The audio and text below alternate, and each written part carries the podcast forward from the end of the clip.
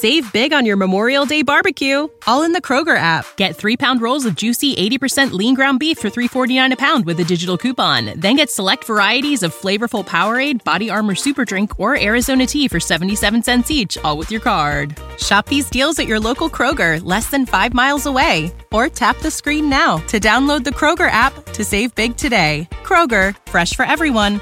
Prices and product availability subject to change. Restrictions apply. See site for details. This is a Knewz.com news flash. When Donald Trump was president, he made a passing comment about the weight of his press secretary, a new book claims. I was going to say, man, Sarah, you've lost a lot of weight. Trump reportedly said one day during an Oval Office meeting. Author Miles Taylor says the former president confused White House Press Secretary Sarah Huckabee Sanders with a personal assistant. Taylor includes that anecdote in an excerpt from Blowback, a warning to save democracy from the next Trump, mentioned by Radar Online. Taylor served as chief of staff for the Department of Homeland Security during the Trump administration. With every word Trump says under scrutiny, some people are labeling his comment as fat shaming.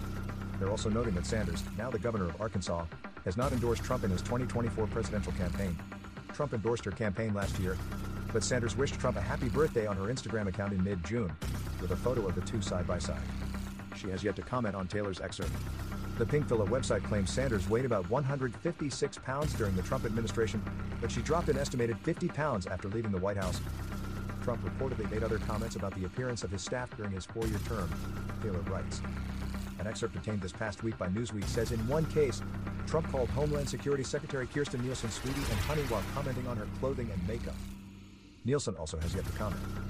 Taylor says some female staff members received absolute naked sexism from Trump. But at least one woman who served under Trump says Taylor's words are untrue. Former senior counselor Kellyanne Conway says it's a lie that she once called Trump a misogynistic bully. Taylor's book will be released Tuesday, July 18. Trump went to South Carolina Saturday for a campaign rally. An estimated 75,000 people attended it.